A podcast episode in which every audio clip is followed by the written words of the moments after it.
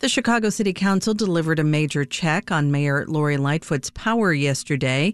In an unusual move, they voted down her appointment to lead the city's education committee. It was a noteworthy moment as some council members continue to fight for more independence from the mayor's office. WBEZ's Mariah Woelfel has more on how the political clashing could have a real impact on the council's ability to serve residents. It is an unwritten tradition in Chicago politics that the mayor gets to choose the council members who control committees like finance, public safety, education. That means that even though aldermen technically have to vote on those appointments, the mayor's choice is typically rubber stamped. But that was not the case yesterday. The yeas are 18, the nays are 29.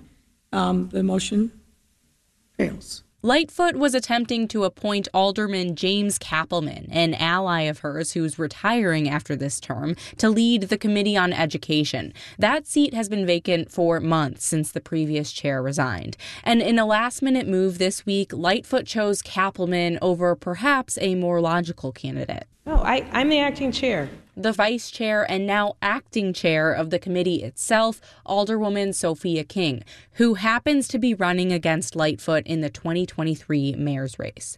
This all came to a head at the end of yesterday's meeting when King spoke out. And, and quite frankly, if if you would spend more time attacking problems instead of people, all right, we would all right. be much better off. Uh, uh, Alderman, Alderman King, so. you're out of order. Thank you, Madam President. You're out of order, and I'm not going to let you make a political speech on the floor because of your aspirations. Lightfoot goes on to deny that her move to choose Cappleman over King was political.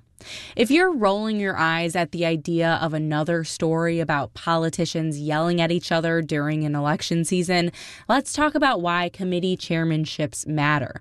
To help, I called former Inspector General Joe Ferguson, who for more than a decade up until last year was the city's top watchdog. Take a piece of legislation about police oversight, for instance. Before that legislation gets a vote by the city council, it has to pass through committee. The person who decides how, when and how to move it through committee, when and how to hold hearings on it, is the committee chair.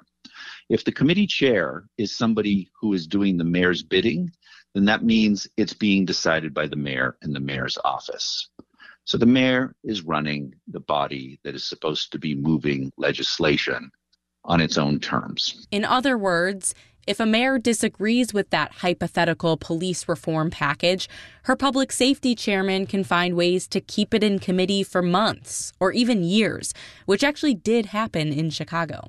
It's why mayors here have very rarely had to use their veto power to reject legislation, because they're able to stop it from coming up for a vote in the first place. It also means if a political opponent is in line for a chairmanship, that seat can remain empty for months, delaying progress on ordinances that could be helping residents. This is not how effective democracies with proper checks and balances between an executive and a legislative branch runs.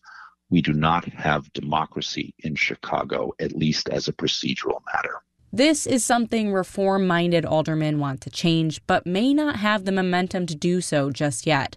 Alderman Carlos Ramirez Rosa is a two term alderman who chairs the Democratic Socialist Caucus. You could have alder people decide collectively that they're going to build a coalition of 26 to appoint those committee chairmanships. The question is, is around what basis do they build that alliance? He notes not everyone who voted against Lightfoot's appointment yesterday did so in a show of support for change. Some just didn't like the last minute nature of her move. They wanted more of a heads up on the appointment.